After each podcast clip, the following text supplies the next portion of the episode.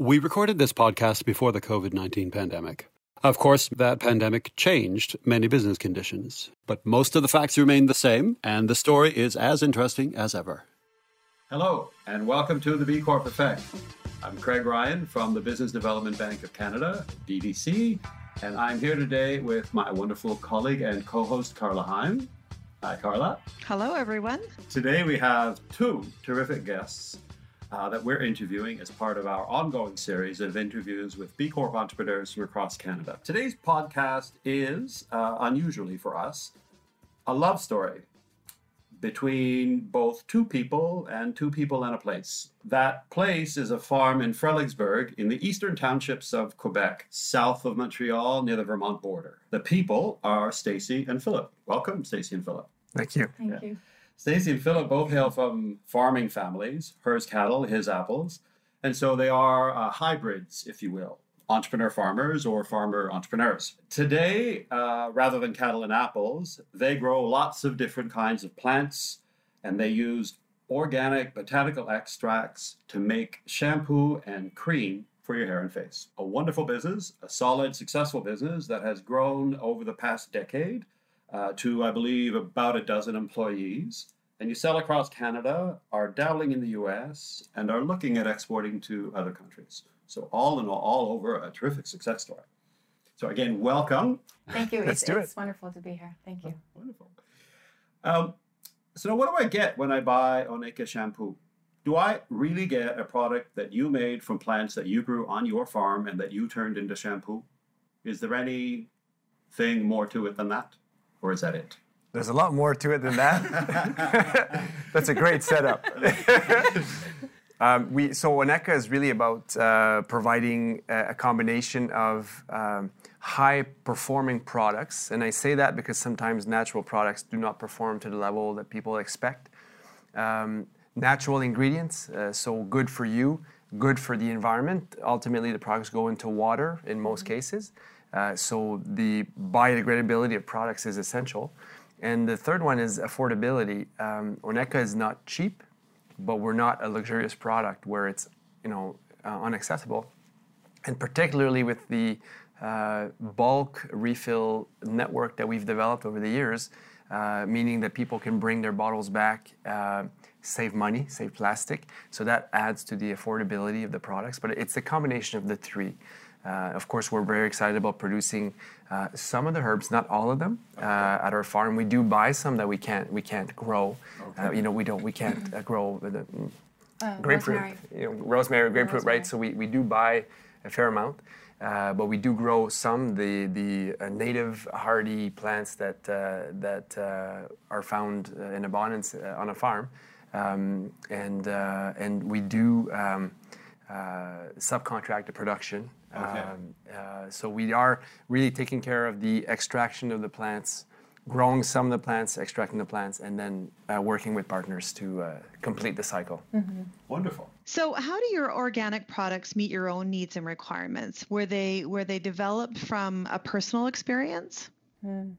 Um, that's a good question. So, uh, pers- yes, it's connected to the personal experience. Both Philip and I. Um, Philip has allergies to synthetic fragrances.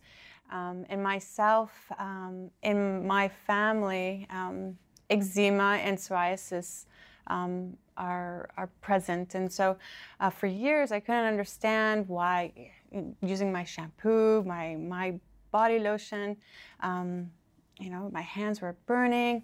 Um, and so with time and with the adventure growing and research, I found some connections. And so when we um, the products are really created and developed with the sensitive skin in mind. With your with your organization, you went down the B Corp journey and you became a certified B Corp.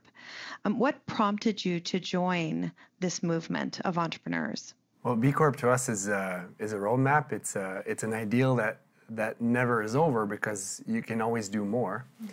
Uh, we were first introduced to the to the B Corp movement uh, in Vancouver in a introductory evening at Hootsuite, uh, and then a couple weeks later, I, I, had the privilege to meet uh, one of the founders of B Corp uh, at a conference as well. Uh, and then eventually the, the B Corp movement was reinforced from local businesses here, peers in industry that that uh, that reinforced the relevancy, but also the the uh, the usefulness of going through that process. Uh, it did, in, in the end, take us three years to go through. So um, now it, I don't think it has to take that long. but in our case, we had a lot of stuff to structure, organize. Do you want to say anything about the like the HR? Well, for us, um, I felt it helped us in the HR human resources. Uh, for years, it was Philip and I.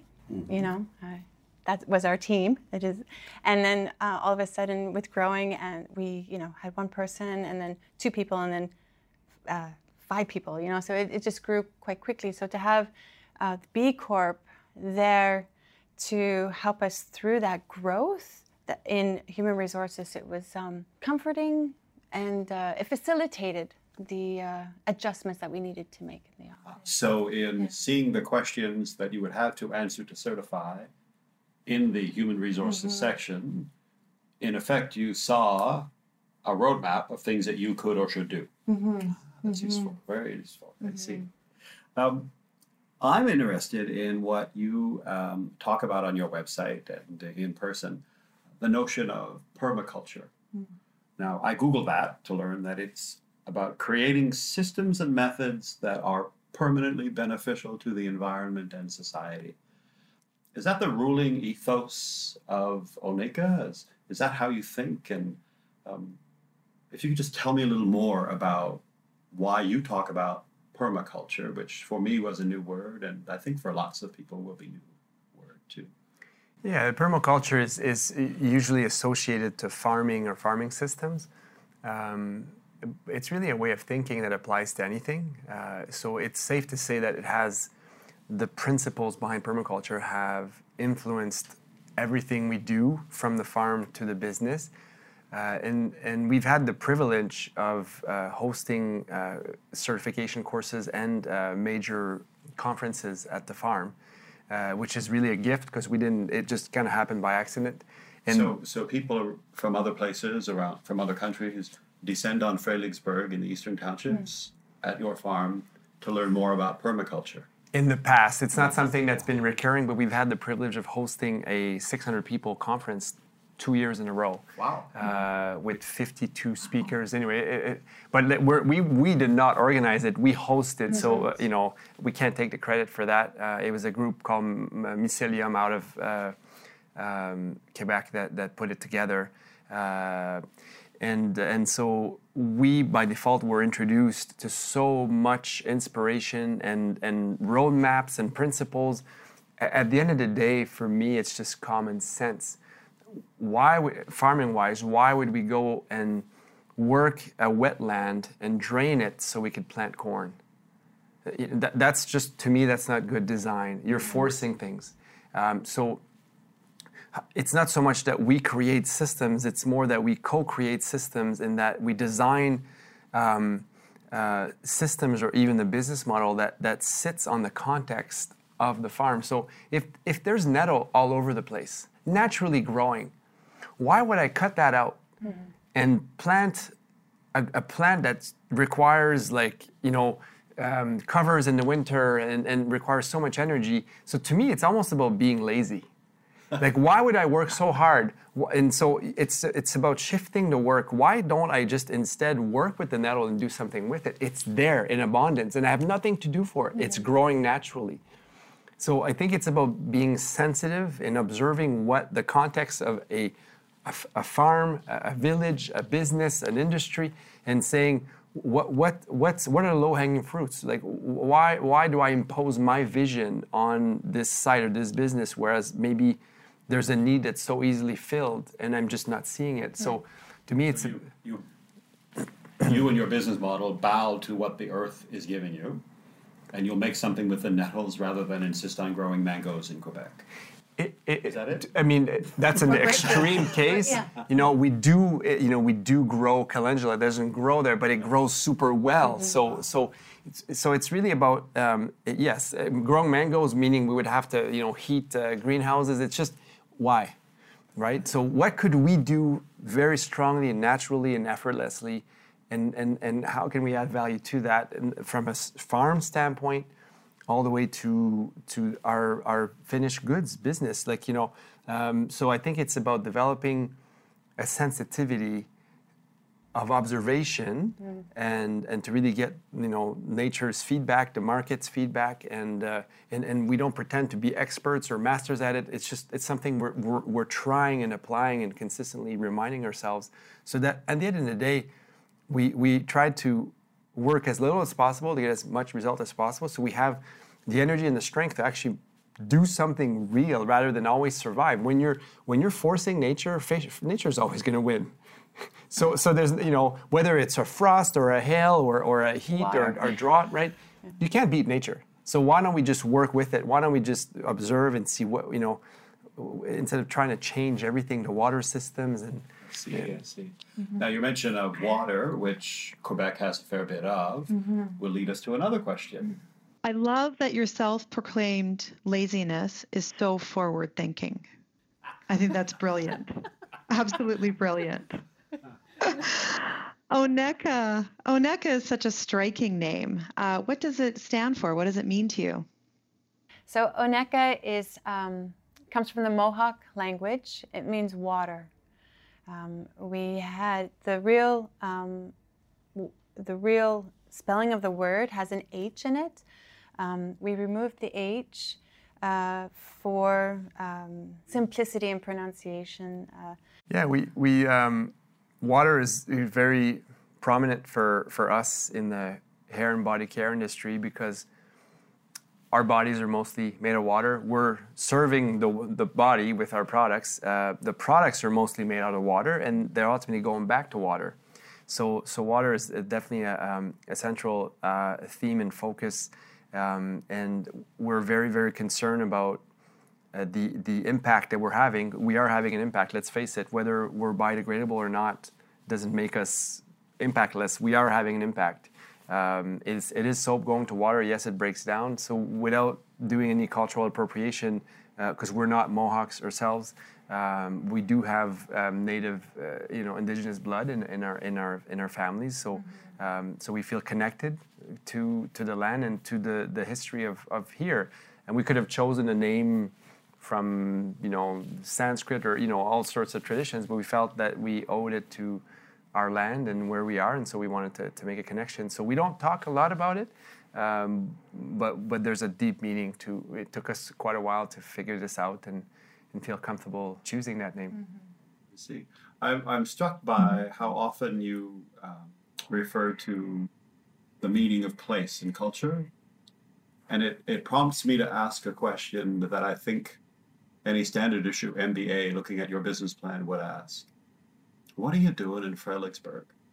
Why would you not just up and move it to the city and be selling your shampoo by the bucket on the street corner where there are far more people?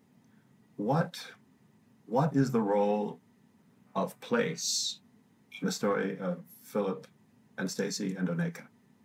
Hmm, I think the MBA individual would have a hard time with their business plan because it doesn't exist. you heard it here, folks. um, if we go right to the beginning, it was just a jump into faith. So there was no business plan involved in the in the early years. Now we've evolved. More um, common than you realize, actually. really? okay. Well, joking aside, although it's it's 99% true, we we do in the last couple years uh, work on a on a yeah more, more of a structured plan. Um, but the, the link to obviously why we're in Frelighsburg is um, is mostly related to me, my family. I grew up on uh, large apple orchards right next in Dunham, and we have we've had an orchard in Frelighsburg with two other families. Um, so I grew up there. I went to school there.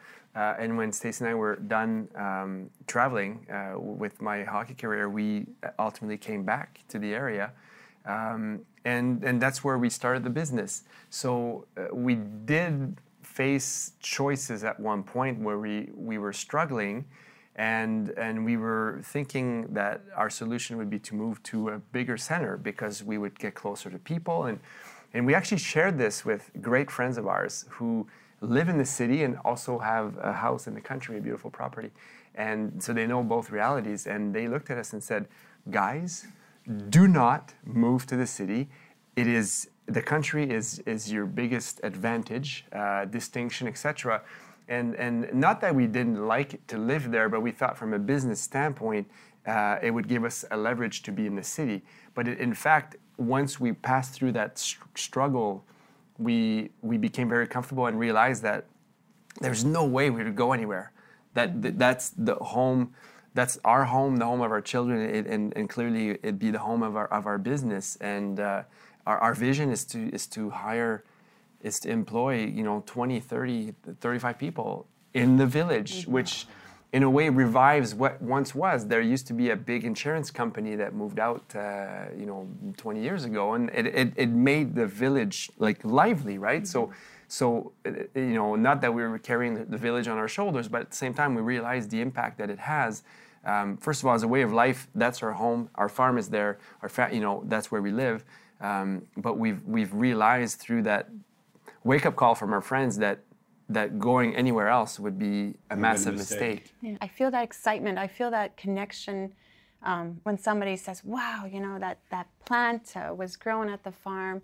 It was transformed uh, into a tincture, extracted, and then you know into the master formula. So I, I feel that appreciation from the consumer when they say, "Wow." Uh, so th- there's really strong roots, and and uh, that vision has always been there. I mean, making shampoo is an accident. We didn't ever plan on specifically doing that, but creating a future for the farms has always been very, very alive for us. We just didn't know how it was going to happen. Thank you, Philip.